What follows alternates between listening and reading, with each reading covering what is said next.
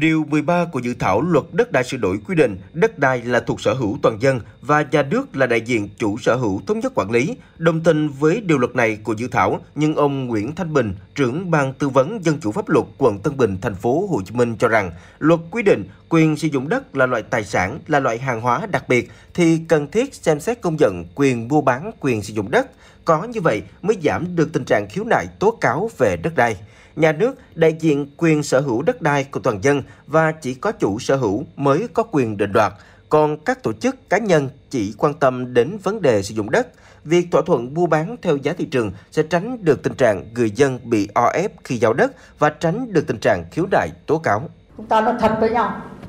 không thiếu gì những trường hợp cán bộ có chức có quyền cấu kết với các chủ doanh nghiệp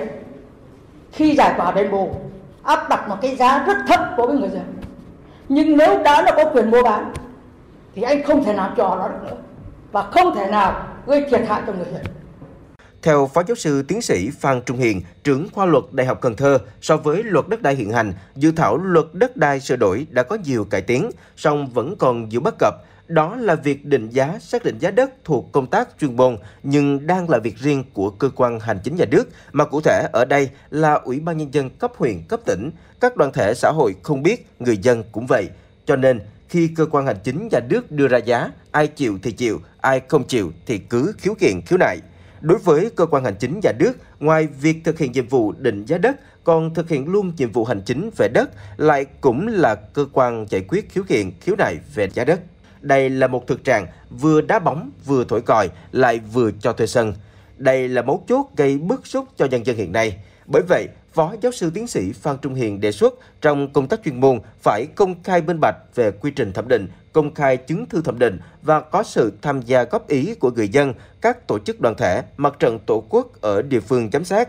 Bên cạnh đó, cũng cần bổ sung vào Điều 226 của dự thảo luật đất đai sửa đổi vai trò của tòa án giải quyết khiếu kiện về giá đất